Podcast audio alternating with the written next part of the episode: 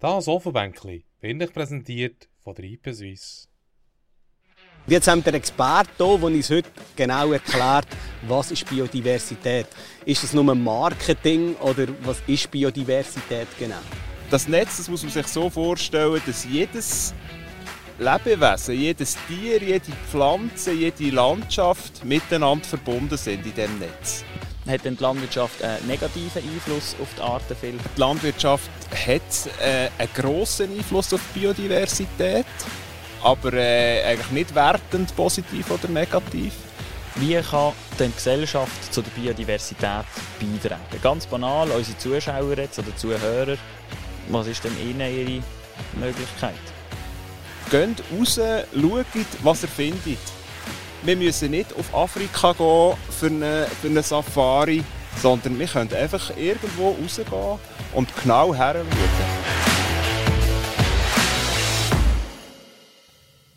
Es ist die erste Folge im neuen Jahr. Willkommen hier bei uns im Ofenbänkler Podcast. Abonniert uns auf YouTube, Spotify, schaut auf Insta vorbei. Gibt es uns überall. Gibt es überall etwas Interessantes zu sehen oder zu hören. Und äh, dort die ganze Sache natürlich auch kommentieren, dass wir sehen, ob es euch gefällt oder nicht. Das, was hier jetzt gerade ringsum sehen, das ist das, was unseren Podcast ausmacht. Und zwar ist das Kulisse. Draussen, genau dort, was passiert. Und am heutigen Tag reden wir über Biodiversität. Passt genau zu der Kulisse, wo wir uns hier heute befinden. Und das machen wir mit dem Hubert Schürmann. Er arbeitet bei der Vogelwarte Sempach. Hubert, wir freuen uns, dass du bei uns heute Gast bist.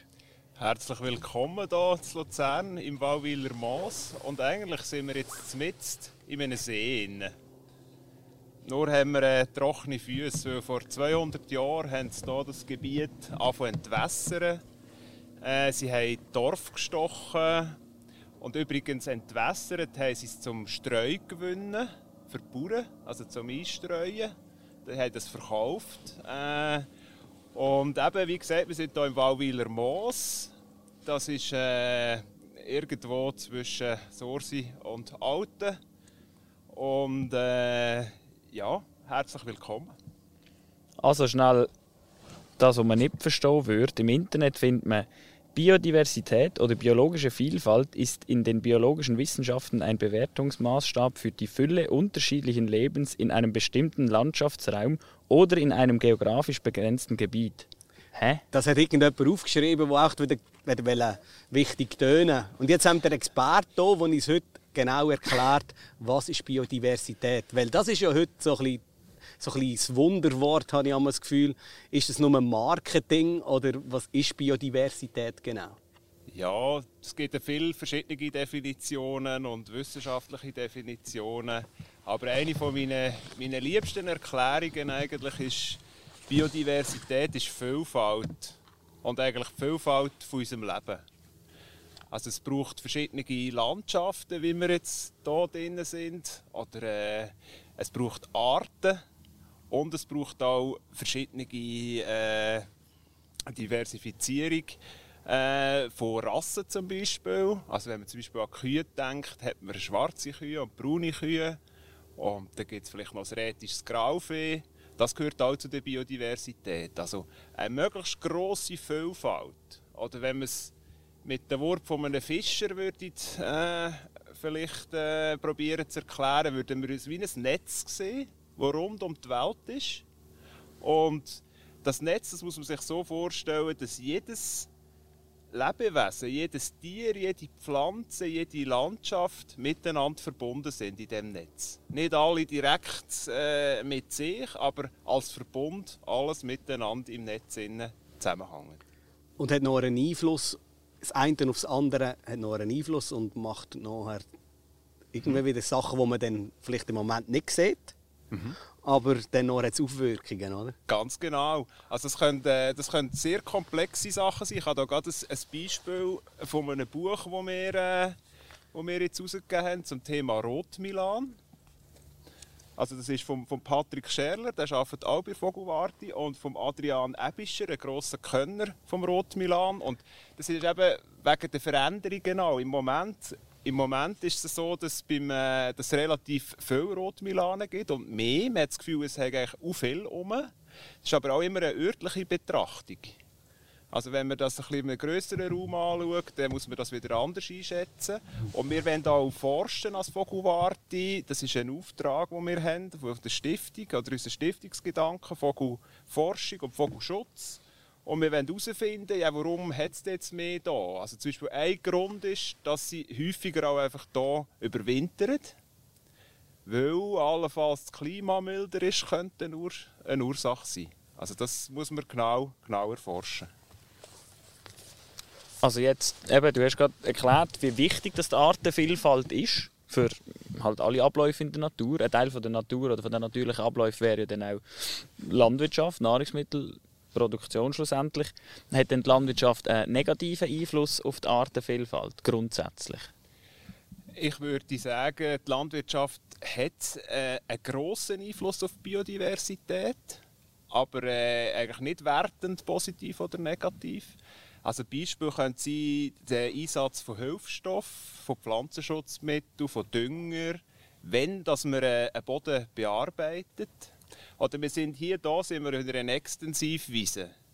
Das heißt, die Wiese wird äh, später gemeint als andere, damit eben zum Beispiel äh, Tiere sich noch drinnen aufhalten können oder äh, Natur oder Biodiversität da noch mehr Zeit hat weder in einer Wiese, die vielleicht sehr früh im Jahr geschnitten wird. Und dann kommt ja immer eine Diskussion. Wir sind ja eigentlich, ich jetzt als Bauer, ich, werd, ich will mich auch noch immer durch ein bisschen an der Produktion messen. Aber wenn ich will produzieren dann muss ich ja gleichzeitig auch einen gesunden Boden haben, gesunde, gesunde ähm, eben Biodiversität haben. Und wie, wie entscheidet jetzt das Biodiversität, dass der Standort richtig ist? Also für das, was man macht wo ist die Biodiversität, spielt das für die eine Rolle, wo es, dass jetzt diesen Tieren wohl ist oder nicht?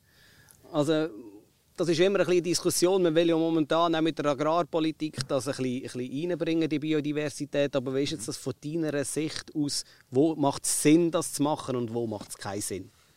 Also das ist äh, ein ganz grosses Thema im Moment. Äh, wir nennen das auch ökologische Infrastruktur. Also wenn man sich das ein bisschen abstrakt vorstellt, dann ist das so, dass es Schutzgebiete gibt. Äh, da vorne haben sind wir in der Nähe von einem Schutzgebiet und da gibt es andere Schutzgebiete. Und jetzt, wenn man sich äh, Tiere vorstellt, die müssen eigentlich eine Art wie eine Infrastruktur haben. Wie so wie wir äh, Strassen brauchen oder Züge brauchen, um von A nach B zu gelangen, müssen die das auch können. Oder äh, ein interessantes Beispiel gerade von dieser Fläche hier, wo wir jetzt sind, das zeigt auch die sehr, sehr hohe Qualität von dem Ort, wo wir sind, ist, äh, ist äh, beschrieben in einer, in einer Wildbiene, in einer Wildbienenforschungsarbeit. Das ist nicht von der Vogelwarte, äh, aber von uns, äh, von uns unterstützt.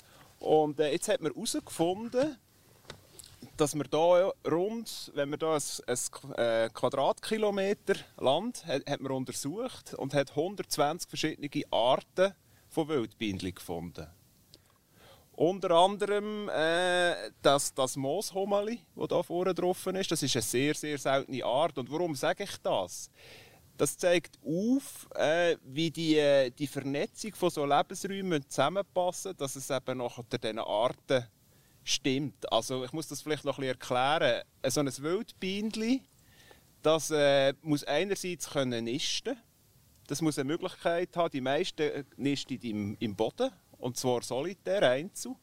Und es braucht äh, Nahrungsquellen. Also es muss äh, Blüten haben und meistens sind so Wildbienenarten, von diesen 120 ist jedes anders. Und jedes, jedes braucht ein, ein anderes Pflanzenangebot und meistens nur ganz wenige Pflanzen äh, von der gleichen Sorte. Und jetzt, jetzt komme ich auf den Punkt, warum das, das so wichtig ist. Äh, dass das, das muss kleinräumig sein. Also so ein Wildbienchen, das, das fliegt etwa 100, 300 Meter weit zwischen, zwischen Futterplatz und Nistplatz. Und wenn das zu weit weg ist, dann hat es keine Chance, dann braucht es zu viel Energie. Und darum ist eben, das sind so, so Zusammenhänge, die sind, oder? Das ist jetzt auf das Wildbienchen. Ein Vogel kann sich vielleicht ein bisschen weiter bewegen, aber die müssen irgendwie, die müssen meistens müssen Tiere, oder immer müssen Tiere Nahrung haben, oder? Und äh, irgendwo eine Gelegenheit, um ein Nest zu bauen oder, oder um ihre Jungen aufzuziehen. Und, und das muss auch in der Landwirtschaft irgendwie äh, integriert sein, dass das möglich ist. Also es braucht Strukturen, es braucht eine gute Lage von einer Biodiversitätsfläche, gewisse Größe. Aber es ist, nicht, es ist nicht unbedingt so, dass man 100% äh, einfach nur alles noch Naturschutzflächen braucht. Das ist äh, damit nicht gemeint. Und wenn dann die Flächen so unter diesen Faktoren, die du jetzt gerade beschrieben hast, bestehen, haben sie dann äh, unter Umständen auch einen positiven, also einen positiven Einfluss auf die Landwirtschaft und umgekehrt? Kann sich das gegenseitig tragen? Auf jeden Fall. Das ist sicher etwas, das man noch, noch mehr muss untersuchen muss. Die ganze äh, Nützlingsthematik, oder? Wie ein, ein System, ein, äh, das, das können wir jetzt ein bisschen aus der, zum Beispiel aus der, aus der Grippesaison raus, oder? Wenn man widerstandsfähig ist, mag man mehr verleiden. Und wenn man äh, ein, ein intaktes Ökosystem hat, mag auch, äh, mag auch vielleicht so eine, so eine Weizen nachher mehr verleiden und hat, hat weniger Krankheiten. Dann muss aber das Ganze nicht gepflegt sein, oder? Das Ganze muss gepflegt sein, ja. Man kann ja nicht, das ist ein bisschen das, was mich jetzt, komm wieder als Bauer, ein bisschen stört. Also stört, dort muss man einen Baum setzen, dort muss man das und das und jenes machen, aber irgendjemand muss das dann auch pflegen, oder? Sonst macht es dann auch keinen Sinn mehr, oder? Im Großen und Ganzen. Sonst nimmt dann auch, äh, wie sagt man so, der Wert von dem Ganzen auch ab. Sehr, ja. Also es ist, äh, es ist nicht unbedingt äh, primär im aktuellen, aktuell haben wir vor allem das Gefühl, die Qualität muss steigen. Eben. Also weniger Quantität von diesen Flächen, sondern wichtig ist, dass die Qualität stimmt, dass entsprechende Blumenwiesen angesagt werden und so weiter. Und das, was du sagst, das ist ja so. Es ist auch äh, in dem Sinn wenig, äh, wenig eigentlich Marktwert von Biodiversität. Es gibt einzelne Labels, und wo, wo der Mehrwert äh, berücksichtigt. Es gibt aber äh, oder es gibt staatliche äh, Unterstützung, aber das ist ganz, ganz wichtig. Weil der, der Markterlös von so einer Fläche, wo wir jetzt da sind, ist natürlich kleiner und, und Pflege ist anspruchsvoll. Label. Ja. Label, du sagst Stichwort. Es gibt das IP Swiss Biodiversitätsprogramm, wo genau solche Entwicklungen halt probiert in der richtigen Bahn zu halten. Mhm. Und ich habe gesagt, das ist das gibt es nicht erst seit kurzem. Auch wenn man das Gefühl hat in der Gesellschaft, die Thematik ist eher neu. Das Programm ist schon relativ alt. Wie ist man denn überhaupt auf das gekommen? Haben wir dort schon sagen wir mal, Angst gehabt vor der Entwicklung, vor den Tendenzen? Ja, also das ist äh, vor, im Jahr 2008 eigentlich ist das entstanden. Und zwar ist einerseits Migro als Marktpartner hat welle oder gemerkt, dass es Bedürfnis besteht für nachhaltig produzierte Lebensmittel. Der IP Swiss Bauern, das ist die Vereinigung der integriert produzierenden Landwirte, die sind mit der Migro in Kontakt und haben dort zusammen mit der Schweizerischen Vogelwarte und, und anderen zusammen angefangen, ein System entwickeln. Und äh, weil einfach ein Bedürfnis war, zum, zum nachhaltige Lebensmittel zu essen, die eben auch auf so Sachen schauen wie auf Biodiversität. Das machen aber ja nicht nur irgendwie ein paar Bauern. Das sind Haufen ja gesehen, das sind 10'000 Bauern, die das schon eigentlich freiwillig machen. Ein paar Zahlen. Und das ist mir jetzt als Bauer auch wichtig, dass das mal gesagt ist. Ähm, die ganze Ökologisierung, die machen wir nicht einfach nur ähm, jetzt so, so weil, man, weil man Freude daran hat. Das ist auch eine Pflicht von jedem Bauer in der, in, in der Schweiz. Also 7% von seiner nutzbaren Fläche muss, muss ähm, ökologisieren. In dem Sinne, dass man die ökologische Ausgleichsfläche, die, die, die ist Pflicht, die hat jeder. Und das Coole jetzt an diesem Programm ist, da bin ich auch dabei bei 3 Swiss, ähm, das macht man eigentlich darauf also, dass sie, die machen das Programm und das Lustige daran ist noch, dass die Bauern dort 40% mehr machen, als sie eigentlich müssten machen, um bei diesem Programm mitmachen. Und das ist mir auch wichtig, dass man das einmal sagt, dass die Bauern eigentlich das auch freiwillig machen, weil sie den Mehrwert von dem Ganzen sehen, oder?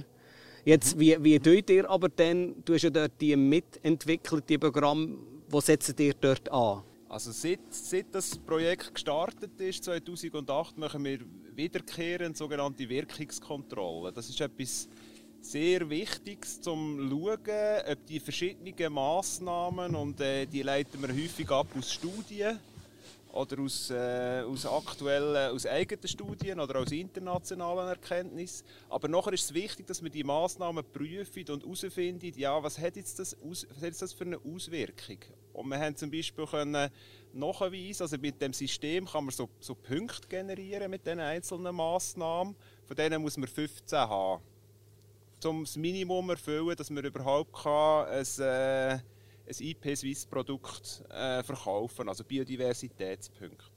Und äh, wir haben jetzt können feststellen, also wissenschaftlich können sauber eruieren, dass wenn der Unterschied zwischen 10 oder 20 Punkten, das hat etwa eine Auswirkung auf 9 auf neun eigentlich Zielarten, die wir fördern wollen. Also es können Pflanzen sein oder Tiere. Und es hat häufig auch, oder es hat auch einen direkten Einfluss auf die Dichte. Also das heißt auf die Anzahl von diesen Tieren und Pflanzen. Also sehr einen positiven Effekt, wenn, wenn mehr so Punkte sind. Und wir freuen uns sehr, eben, wir sind langfristig immer wieder am Schauen, wir freuen uns sehr, dass Bauern eben diesen Wert auch, auch sehen und dass es eine Veränderung gibt in der, in der, in der Werthaltung zum Thema Biodiversität. Und äh, wir sind äh, im Mittel äh, bei glaube ich, 24 äh, Punkten statt, statt 15. Also sehr, wir haben sehr viele sehr viel Punkte, die hier erreicht werden und Massnahmen. Es ist aber wichtig, dass wir das System immer wieder prüfen und immer wieder schauen, sind wir am richtigen Ort und, und es braucht äh, von Zeit zu Zeit wieder Veränderungen oder dass man vielleicht eine neue Massnahme hineinbringt und so weiter. Aber das Grundsystem bleibt selbstverständlich weiter. Und es ist auch anscheinend eben wirklich messbar, hat einen positiven Einfluss. Das ist eigentlich das einzige Aussagekräftige, wie viele Punkte das man hat, das tönt vielleicht gut, aber wenn es dann nicht einen messbaren Effekt hat, dann würde es ja nichts nützen. Mhm. Jetzt, wenn man eine Umweltschutzorganisation wird fragen die sagen ganz sicher, da muss man noch viel mehr machen. Oder gewisse Was ist denn, wo sind denn da die Ansätze, wo man, in welche Richtung kann man da denn in Zukunft sich noch entwickeln? Also es gibt, äh, es gibt schon noch Potenzial. Eines der Potenzial ist sogenannte In-Crop-Massnahmen, sagt man denen. Das heisst, dass wir äh, in der Produktion in, äh, bereits auch mehr noch auf Biodiversität schauen. Also wir können, wir können das schon, es gibt bereits schon so Massnahmen, äh, wo man im IP Swiss Programm integriert hat. Und das ist zum Beispiel, wenn man sich jetzt ein Weizenfeld vorstellt, dass man das eben nicht so dicht sagt, so ein bisschen wie in, in Reihenform. Das hat nachher wieder zum Beispiel direkte Auswirkung auf die Feldlärchen. Also gerade hier, wo wir sind, da irgendwie, wenn wir da würden, äh, einen Kilometer rauflaufen, hat es Feldlärchengebiet und Nachweis. Und äh, die, die müssen können landen. Und wenn das Weizenfeld so dicht ist, dann können die wie nicht landen. Also die, die tun ihr Nest nicht dort machen in dieser, in dieser Gasse. Sie gehen dann schon wieder in Weizen rein, aber die müssen irgendwie runterkommen. Eine Landebahn haben, im Flugplatz. Wenn man es wenn das anders sieht, oder? wenn man jetzt so ein IP Swiss Produkt kauft, kauft man eigentlich damit, gerade hat man in der Einkaufstasche eigentlich eine Art, wie so ein Feldlärchennest, das man mit heimnimmt. Also einfach als, als Synonym für Biodiversität, die man unterstützt, wenn man so ein Produkt kauft. Ich habe da vorne gerade noch gesehen, da hat es gerade zwei, drei Felder, wo das mhm. so gemacht wird. Ist bei uns auch, ist mit den Hasen aber auch noch eine Diskussion. Bei uns wird das eher als, wie sagen Sie denen, eher als, ha als so Hasenstreifen. Hasengasse. Ja genau, die Hasengasse. Ja. Also das ist auch für die Hasen gut, die profitieren auch von dem.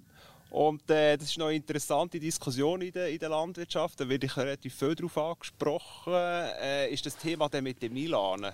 Ah, ja, hat man das Gefühl, ja, oh, jetzt hat so viel Milanen und irgendwie jetzt sind noch die, der, der Hasenweiz ist auch noch und jetzt, jetzt fressen alle die Milanen die Hasen. Das stimmt absolut nicht. Das stimmt nicht. Also es ist, äh, steht auch nachgewiesen in diesem Buch. Also das ist... Äh, das gibt zum Beispiel in Spanien, also die Milan ist eher irgendwie Aas und, und Müs. Und in Spanien gibt es das, aber in Spanien gibt es teilweise so viel Hasse, dass die irgendwie Krankheiten haben und dann verwünscht die. Also das ist ja, Nat Natur die Erklärung. Okay. Ja. Natur ist ja schlau dadurch. In, dem, in dieser weiten Reihe, was dort, auch noch, was dort auch noch ist, wo häufig unterschätzt wird, vielleicht auch ein bisschen von den Landwirten, sind die sogenannten Beikräuter, die dort auch Platz haben. Also Beikräuter, die Landwirte reden eher von Unkräuter.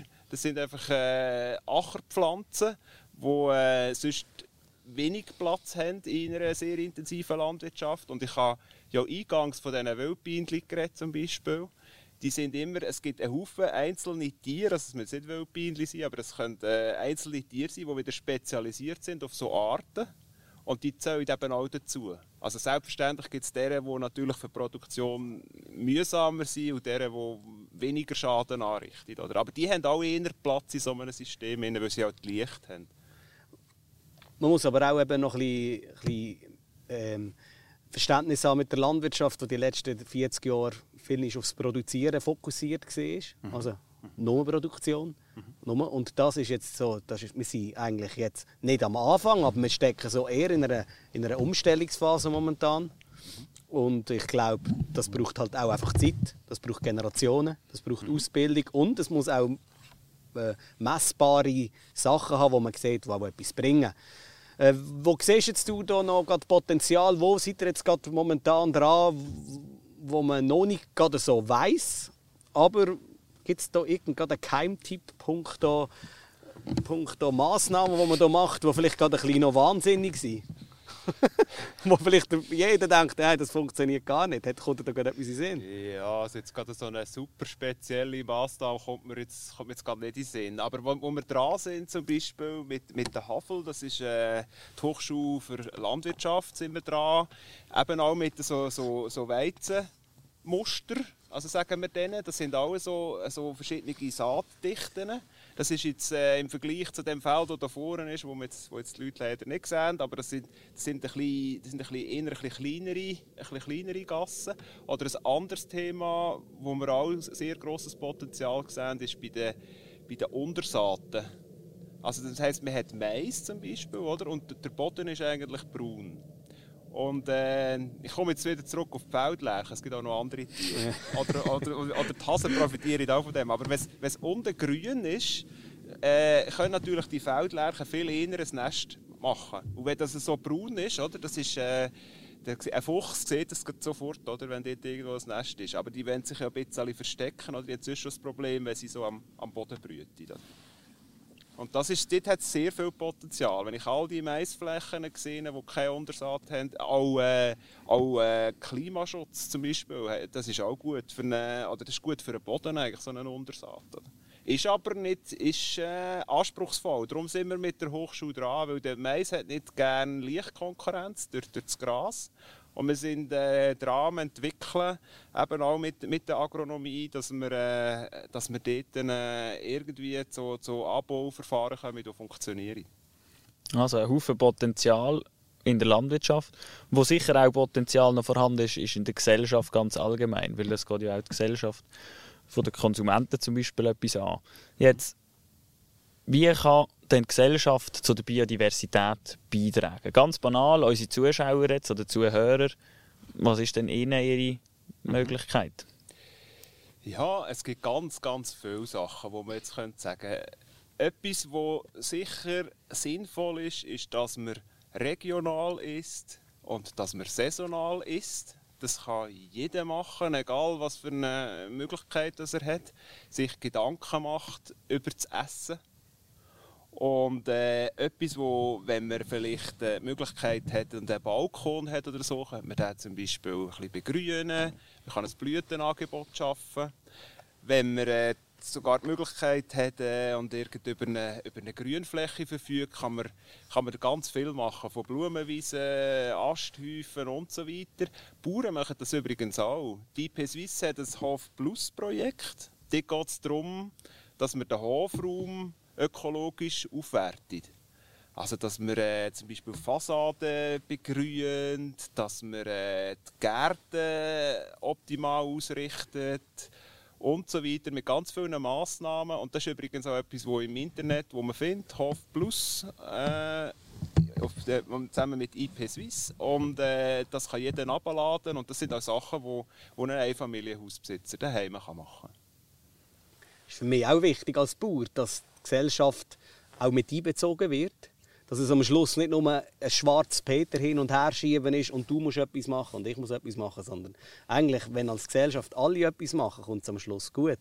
Da sind wir gerade ein bisschen bei etwas, wo mir bei dem Thema Biodiversität auch immer wieder in den Sinn kommt. Das ist so ein bisschen der Food, Waste-Gedanke. Das geht in das rein, was du vorher gesagt hast, punkto regional kaufen. Wenn wir ein Drittel, wo man momentan von dem, was produziert wird, wird fortgeschossen. Mhm. Und das ist auch ein riesen Punkt. Also das geht in die Richtung. Dann kann man schon Ressourcen schonen, indem man halt beim Einkaufen dann darüber nachdenkt, wenn als das jetzt abläuft oder wie viel als man dann tatsächlich braucht und dann auch was man kauft. Mhm. Oder? Das ist für mich ganz, ganz, ganz ein wichtiger Punkt. Also für mich, für mich vielleicht noch etwas. Ich habe jetzt so über das Ganze gesehen, ist für mich so Quintessenz, Biodiversität braucht Platz, braucht Lebensraum. Wir brauchen Platz, um unser Essen zu machen. Das steht ja eigentlich in Konkurrenz miteinander. Wir brauchen auch Platz zum Wohnen. Wir bauen viel. Also, wo ist denn da nicht irgendein Punkt erreicht? Können wir überhaupt, haben wir überhaupt noch genug Platz? Ganz banal gesagt. Das ist ein, ein grosser Punkt und hat Biodiversität auch ihren Platz. Also wir sind hier wirklich an einem Biodiversitäts-Hotspot im Kanton Luzern, in dem, dieser Wallwiler Ebene, wo wir äh, davor reden, oder vom Wallwiler Moos. Und äh, das hat auch einen Grund, warum das so ist. Es sind 18 Quadratmeter, oder äh, Quadratkilometer, die eigentlich mehrheitlich unverbaut sind. Und wo man sehr muss aufpassen muss äh, in, der, in der Siedlungsentwicklung ist mit dieser Zerschneidung.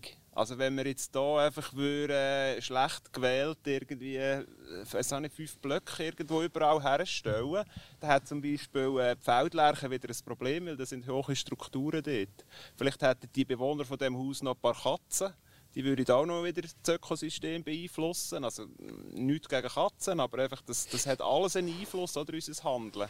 Und das ist, das ist schon wichtig. Im Mittelland hat einfach die Landwirtschaft schon auch einen recht grossen Hebel noch zum Glück. Ich hoffe, wir können das noch bewahren. Also, das BFS sagt, im Mittelland haben wir etwa fast noch 50 Prozent der Fläche sind Landwirtschaftsfläche. Und das ist vielleicht auch für, für die Hörer noch zum Erklären, warum macht der Vogelwart Mensch da irgendetwas mit Landwirtschaft. Für uns sind die Lebensräume wichtig. Wir erkunden Vögel erkunden und schützen. Aber das nützt nichts, wenn der Lebensraum nicht stimmt. Und weil das ein sehr wichtiger Lebensraum ist, äh, wir uns auch intensiv mit der Landwirtschaft auseinandersetzen. Aber auch mit dem Siedlungsraum und mit dem Wald und so weiter. Was wünschst du denn dir von der Gesellschaft in diesem ganzen Zusammenhang mit, mit der Biodiversität und mit der Ökologie? Was wünschst du dir, wenn du jetzt heute könntest sagen, äh, so machen wir es? Ja, ich habe, einen, ich habe einen speziellen Wunsch. Ich habe ein, äh, ich habe ein Buch mitgenommen. Das Buch ist äh, 25-jährig. Das findet man leider äh, kann man offiziell nicht mehr kaufen.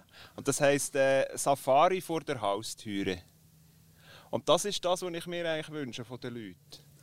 Man kann überall, wo man ist, wenn es irgendwo vielleicht ein bisschen grün wäre, noch von Vorteil, aber geht raus, schaut, was ihr findet wir müssen nicht auf Afrika gehen für eine, für eine Safari, sondern wir können einfach irgendwo rausgehen und genau heranschauen. Und einmal herausfinden, ja, was ist das für ein Vogel? Oder äh, da hat es einen Käfer um nachher mal herauszufinden, was ist das überhaupt für ein Käfer und wie lebt der. Und heute haben wir ja die Informationen alle so gut beieinander. Das ist auch für eine Laie extrem einfach mit Pflanzenbestimmungs-App und so weiter, wo man nachher, oder Wikipedia, wo man nachher die Sachen kann, kann anschauen kann und nachher sieht man plötzlich Zusammenhänge. Das Buch das beschreibt ganz gut die kleinen Zusammenhänge. Und warum sage ich das? Ich würde mir wünschen, dass man mehr Bewusstsein hat für Biodiversität dass wir wissen, dass wir Teil davon sind. Und wenn wir etwas von davon verstehen, dann nachher es einem an interessieren. Und nachher der will man vielleicht noch ein mehr wissen. Und, äh, und dann hat man plötzlich ganz eine andere Sichtweise auf ein Thema. Und das ist schon ein Thema, wo ich mache manchmal auch mit Schulklassen Sachen und bin äh, das ist äh, erstaunlich auch, wie, wie unterschiedlich das Wissen verteilt ist. Also geht raus und erklärt euch einem Kind, wie es zu einem Apfel kommt, dass es ein Bienchen braucht und dass es mehr braucht, als nur äh, einfach in dem Mikro einen Apfel holen. Zurück ein bisschen zu den Wurzeln, das haben wir momentan. Im, ist auch ein Trend. Und mit Trend Ja. kann man eigentlich immer viel machen. Beim Menschen habe ich auch ein bisschen das Gefühl, oder? Dann fühlt man sich automatisch auch ein bisschen zu einer Gruppe zugehörig und dann macht man dort mit. Ähm, für euch jetzt daheim, die hier auf Video geschaut haben, für euch ist jetzt das gesehen. Wenn ihr nämlich wisst, wie wir sonst immer funktionieren, ist für euch jetzt klar, dass wir umschalten auf Spotify.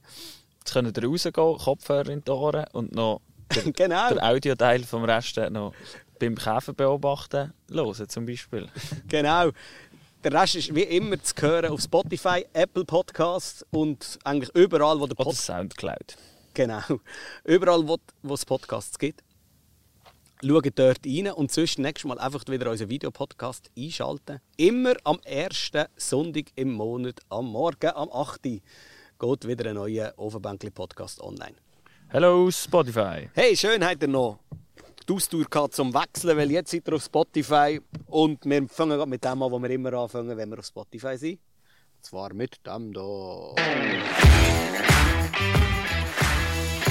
Playlist. Wie immer ein bisschen zu laut, der Jingle. Ja, da ist jetzt wieder ein bisschen zu laut gewesen. Wollen wir ihn nochmal machen? Einfach, um den Leuten jetzt daheim nochmal Ah. zu zeigen, wir können es auch riesiger. Playlist. Ist, Das ist jetzt schon gut besser. Ja, schon- jetzt ist, jetzt ist es angenehmer beim Joggen, oder? die Hörverträglichkeit hat sich Der- gesteigert. genau. Ähm, ja, also ich würde sagen, wie immer, fangen wir gerade mit unserem Gast an. Du darfst gerade starten mit deinem Lied, das du dir ausgesucht hast. Warum tun wir eigentlich Lieder rein? Hast du das den Leuten noch erklären was das genau ist eigentlich? Eine persönliche Note von jedem von unseren Gästen. Und vielleicht auch zum Thema passend ein Song dazu kommt auf dieser Spotify-Playlist, wo ihr auch unter dem Namen Ofenbänkli, also einfach Ofenbänkli Playlist auf Spotify findet. Mit E geschrieben. Jetzt hat mir nämlich jemand jetzt gesagt, «Hey, ich finde das gar nicht so gut. Das ist mühsam zum Finden. Müssen wir vielleicht noch schauen. Aber ich glaube, wenn der Ofen mit. E schreibt, dann findet er uns. Und wir zwei stehen in einem, in einem Alpaka-Gestall, das haben wir letztes Mal so gesagt, und haben einander irgendein Mikrofon ins Gesicht. Ich weiß es nicht mehr genau. Wenn ihr das Gefühl habt, es sei ein komisches Bild, dann seid ihr richtig. Item. Lassen wir doch los mit unserem Gast. Ja, ja, äh, ich habe mir natürlich Gedanken gemacht zum Thema Vögel. Ähm, ich würde mir äh, den Nick Malvi wünschen mit Gugurugu. Das ist ja vermutlich eine portugiesische Übersetzung von Gigeriki, glaube ich. Das ist äh, ein, ein, äh, ein, äh, die Hühner passen ja auch zu- zur Landwirtschaft und sind alle Vogel. Und ich gedacht, das passt noch. Und äh, meine Kinder und ich wünschen uns eigentlich schon lange ein paar Hühner und vielleicht hilft ihr das. Und ich habe noch einen zweiten Song, ich bin so frech. Und äh, ich habe, ich habe mir eben noch ein bisschen Gedanken gemacht. Ich habe ja zwei, zwei Schweizer Zugvögel. Äh, es hat sich ein bisschen, äh, ein bisschen hergeholt, äh, die Bezeichnung. Und zwar ist das Sophie Hunger und Tobias Junt à la Bonaparte, oder a.k.a. Und äh, die haben ein neues Lied, äh, Daft Punk spielen in meinem Haus. Das wäre noch ein Lied, das ich für mich gerne drauf hätte. Alles klar. Mit dem weit hergeholten Kontext Zugvögel. Ja, aber es sind, äh, die sind zwei Schweizer, die jetzt in Berlin wohnen. das ist, nicht, das ist aber nicht so schlecht. Also, Ja, so, hast, hast, hast sich, aber das, ich Das ist meine, gut verpackt. man legt sich ja immer so an, wenn es den Verein passt. Das macht jeder, das finde ich super. Mhm. Simon, ich habe meinen auch verpackt. Und zwar, ja, das ist klar. Weil letztes Mal Ja. ein fettes Brot beim Bäcker. ja, das ist schon klar gewesen, da hätte ich nicht anders können. Heute haben wir schon mindestens dreimal von der Feldlerche gehört. Und in meinem Songtitel geht es auch um Three Little Birds von Bob Marley. also, ja, das- ich finde es schon okay verpackt. finde ich auch sehr René, was hast du für Verpackungsmaterial? Ich habe sonst ja immer irgendeinen Song drin, den ich einfach durch die Woche mal gelost habe beim Autofahren und Traktorfahren. Diese Woche bin selbst ich ein bisschen kreativ gewesen. Und zwar kommt bei mir drauf vom Karel Gott die Biene Maya. Das passt ja auch super Finde ich. auch schon davon Ja. gehabt? Passt sehr. Und passt doch super. Und vor allem meine Kinder schauen jetzt momentan so oben immer als gut Nachgeschichte Biene Meier. Die ist dann wieder frisch verpackt mit dem Willi und allen, die dazugehören. Sie sind dort mit dem Nektar beschäftigt. Finde ich super. Top. Also schaut die Playlist, schaut, hört die Playlist an. Es sind mittlerweile etwa vier Stunden Musik drauf. Also, Seid beschäftigt. ja. Dann gehen wir weiter. Da gibt es immer noch ein bisschen Zusatzgeplauder. So ein bisschen einfach noch, was man vielleicht noch nicht gewusst oder gehört hat im Podcast vorher auf Video. Dein Job, Hubert, bei der äh, Vogelwarte Sempach. Wie bist du dort dazu gekommen? Was ist dein Job dort eigentlich? Ja, äh, ich bin Projektleiter Landwirtschaft, nennt sich eigentlich meine, meine Jobbezeichnung. Und äh, ich darf äh, für die Vogelwarte arbeiten und darf für die Vogelwarte Projekte machen, zum Beispiel mit den IP Swiss Bauern. Eben das äh, Biodiversitätsprogramm, wo man, äh, wo man äh, weiterentwickelt und äh, Massnahmen ableitet. In diesem Kontext gibt es auch äh, Arbeiten zum Beispiel im, im Rebberg, wo äh, Punkteprogramme entstehen, oder in der Sümmerung. Dann äh, Teil von meiner Arbeit ist auch die Beratung.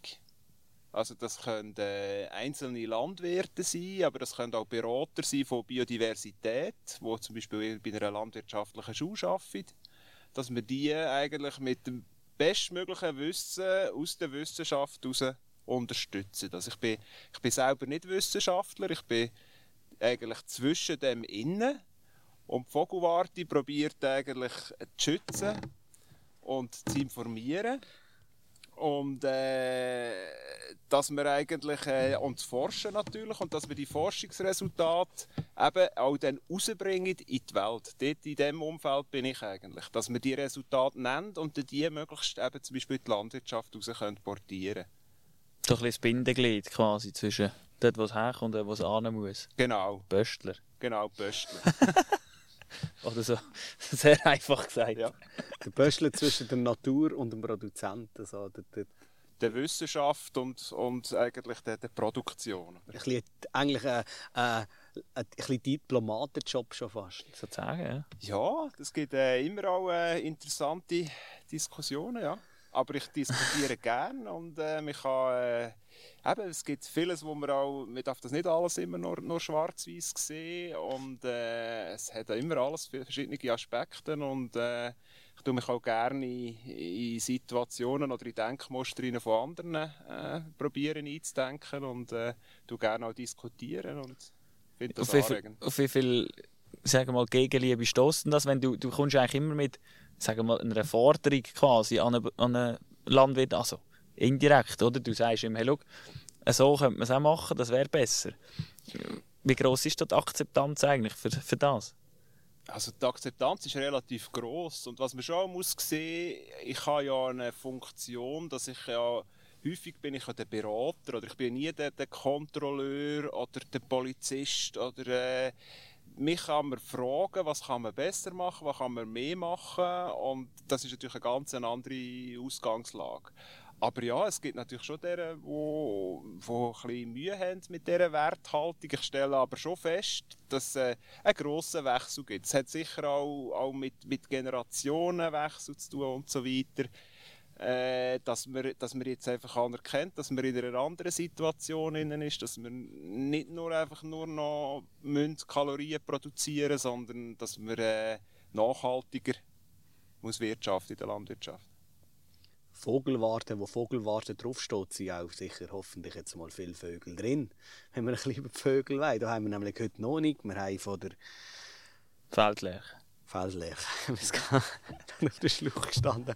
Und dann haben wir vorher im Vorgespräch miteinander diskutiert, da hinten steht eine Eiche. Und dort drauf hat es eine Kiste. Ja, eine Steinkutzkiste. Genau, da gibt es eine spannende Geschichte darüber. Genau, und zwar, äh, der Steinkulz, der ist gar nicht, den gibt es gar nicht da. Jetzt, warum ist die Kiste da? Äh, in Ettiswil, das ist äh, ein äh, Nachbardorf von hier, wenige Kilometer weg, äh, haben äh, Mitarbeiter von der Vogelwarte den Steinkulz gehört. Nicht, nicht gesehen, nur gehört. Gehört. Und äh, haben sich natürlich mega gefreut. Nachher haben sie äh, natürlich weitere Beobachtungen angestellt. Haben, es ist ihnen sogar gelungen, den Steinkulz zu fangen. Haben herausgefunden, dass er aus Deutschland kommt. haben ihn telemetriert, das heisst, sie haben ihm ein kleines Senderli gemacht, dass man ihn kurzfristig verfolgen kann, wo er ist. Und dann ist er etwa ein halbes Jahr ist er in Ettiswil geblieben. Und dann hat man einfach so Kisten aufhängen, weil man denkt, wenn er da wäre, da hat er ein super Habitat, also einen super Lebensraum. Und äh, da hat man einfach so Kisten aufmachen, also ein paar wenige. Und äh, leider ist es dann aber so gewesen, dass er dann äh, in eine andere Richtung äh, weggeflogen ist und nachher hat sich das Signal aufgelöst. Also, es hat, also er wäre ja dann auch noch allein gewesen, oder? Also, aber das ist einfach das ist die Geschichte von dem Kasten. Ist ja nie mehr einer auftaucht.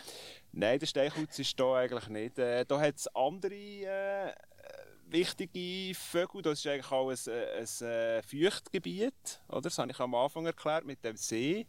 Und äh, wir haben hier noch also in dieser Kernzone haben wir, äh, haben wir auch Flutmulden und, und Gräben und, und Teich. Und zum Beispiel der Kibitz ist da. Der Kibitz ist so ein Vogel, der so ein eine lustige Ah, das ist der mit dem... lustige Irokes, Ka- oder? Irokes hat, ja. Ja. genau. Und das ist, äh, ja, das ist äh, ein Brutvogel, der äh, vom Aussterben bedroht ist. Also wirklich äh, massiv. Und äh, dem hat man da vorne so eine Flutmulde gemacht. Der hat eben auch gern, wenn es so wenn es so ein bisschen vernässt ist, damit er seine Nester dort in der Nähe kann bauen kann, dass sie auch geschützt sind von, von Füchsen und so, dann tut sie auch am Boden legen. Und der ist jetzt, der ist jetzt zum Beispiel da. Aber beim Kibitz muss man sagen, also wirklich, da haben wir wirklich nur noch wenige, wenige Exemplare und das ist, äh, ja, dem geht es wirklich sehr schlecht. Es gibt auch noch andere, einen Haufen andere Vögel, die hier durchkommen. Es gibt auch viele Vögel, die hier durchkommen auf der Rast. Das, äh, wo einfach hier durchfliegen, die zum Beispiel nicht von Russland kommen und dann hier schnell äh, in dem Sinne eine Art wie auf die Raststätte gehen und dann äh, ein paar Tage später wieder, wieder weiterfliegen in Richtung Süden. Wenn wir bei diesen Vögeln sind, wo ich aufgewachsen bin, in unserem Dorf, haben wir... Man hat schon Vögel gehabt, aber ich habe jetzt nicht das Gefühl gehabt, vielleicht sind mir auch weniger aufgefallen. Das ist auch möglich. Aber was ich jetzt denke, momentan, wir haben deutlich mehr Rotmilanen, wir haben deutlich mehr ähm, Mäusebussarten und was mir auffällt, ist, wir haben plötzlich Turmfalken. Wie siehst du das? Wie verändert sich momentan die Schweiz punkto auch diesen, diesen Raubvögeln in diesem Sinn?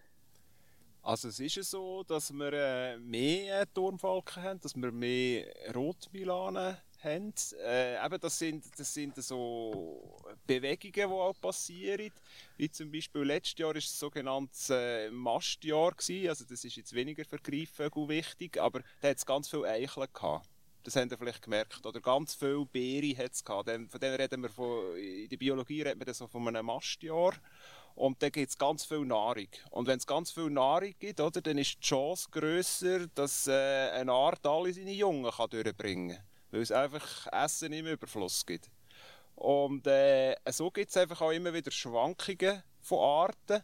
Oder eben, es können zum Beispiel Lebensräume verloren gehen. Da gibt es eine Abwanderung äh, in, in andere Lebensräume. Und was man schon auch muss beachten äh, häufig hat man dann das Gefühl, ja, es ist alles in Ordnung, wir haben ja mehr Rotmilanen.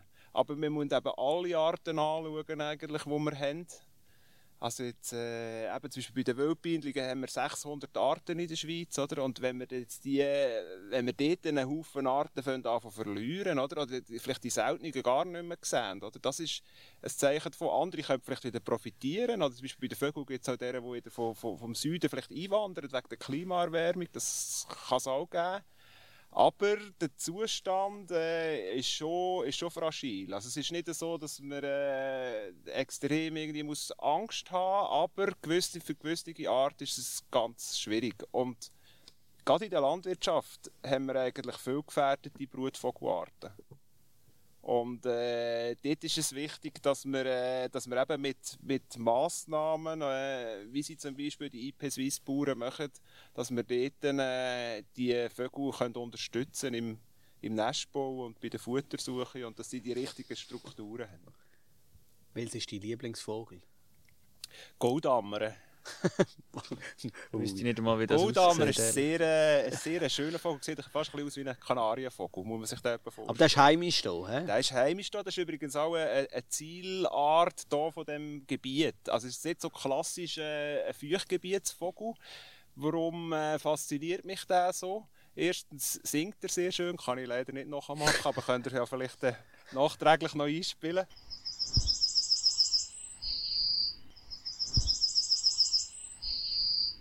Und das Zweite ist eigentlich, das ist ein Vogel vor Landwirtschaft der passt in diesen landwirtschaftlichen Kontext hinein. Das ist ein Vogel, der gerne Sämereien hat. Also der geht, geht, geht Rapskörnchen picken. Das ist ein, ein Vogel, der gerne Hecken hat. Der tut dort irgendwo in den, in den Hecken, irgendwo in den, in den Studen innen oder in einer Bummbrache innen, tut er seine, tut er seine Nester legen. Und äh, ja, äh, ist ein Vogel, wo's noch, wo wir noch Bestand haben, aber einer, wo wo man könnte, äh, definitiv positiv beeinflussen wenn man eben die Landwirtschaft auch optimal ausrichtet. Du hast Lieblingsvogel, René? Ich habe schon mit meinem eigenen Vogel genug zu kämpfen. Ja. Aber was, was, was bei mir immer wieder Freude macht, ich weiß nicht, aber ich habe an den Dornfalken recht Freude. Weil auch mir die früher halt nicht so, ich habe die als Kind vielleicht nicht beachtet. Das kann auch sein. Und je länger, je mehr, wir haben momentan immer so eine Amsel, die bei uns auf den Balkon kommt, weil wir sie fuhren und dann haben wir irgendwie noch so, ah, meine Frau ist extrem auch, mit den Vögeln hat sie es wirklich im Griff, die kennt alle. Darum hat sie ja das so gut im Griff. Ja, das glaube ich schon auch. Und wir haben jetzt so, was sind das, so, so, so Dinge, Böllen haben wir aufgehängt, wo irgendein Vogel dran hocken kann. Meisenknödel. Ja, genau. Ja. Die kommen auch immer vorbei bei uns. Und die Kinder hocken dann vor der Scheibe und schauen zu. Aber ich bin wirklich so ein bisschen, die Falken, die haben mich... Was ist dein Lieblingsvogel? Das ist eine gute Frage, ich weiß nicht. Ich finde Specht noch schön. Ah, ja, so einen haben wir auch bei uns im Baumgarten. Ich weiß nicht, welcher welcher ist. Ein Der Grünspecht ist der grüne. He? Ja, das ist schön. Aber ich habe in, meinem, in meinem Kopf ist das der Buntspecht, weil für mich ist der farbiger als der Buntspecht. Aber wenn man den Buntspecht genau anschaut, ist er eben farbiger als der Grünspecht. Aber die sind, ja, die sind häufig äh, so in den, in den Obstbäumen oder so. Zum Ja. Beispiel sind die Grünspechte noch relativ häufig unterwegs. Die fliegen da relativ die fliegen interessant. Ja, die So. machen so Wellenbewegungen. Wellenbewegung, ja. ja. Und, und bei uns im Nachbardorf gibt es eine Fasnachtsklicke, die heisst dem- Schluckspecht, ja. Macht mich das auch immer ein bisschen Ja, aber die sind dann blau. Ja, die sind blau, genau. So, Das ist gesehen mit der Zusatzrunde. locker ein Abschluss. Ich gehe mir jetzt einen Lieblingsvogel suchen. Also ich, ich weiss ihn halt schon. Aber da kannst du bei mir wirklich noch ein bisschen profitieren. Ich lade dich zu mir auf ein Bier ein und dann können wir auf dem Balkon mal zuerst der Amsel zuschauen. Dann lernst du die mal kennen. Mal bei den Basics anfangen, Genau. dass man die Amsel kennt. Hey Hubert, danke vielmals. Auch hier auf Spotify, dass du Zeit genommen hast, um mit uns äh, den Podcast zu machen. Danke auch von meiner Seite. Freut mich fürs Interesse und äh, für, ja, weiterhin viel Erfolg und viel Spaß mit eurer Serie. Danke vielmals. Danke. Also für euch auch, macht's gut. Abonnieren nicht vergessen, das sage ich immer wieder. Gefälligst. Gefälligst. Auf allen möglichen Plattformen. ja. Bis zum nächsten Mal. Tschüss zusammen. Ciao zusammen.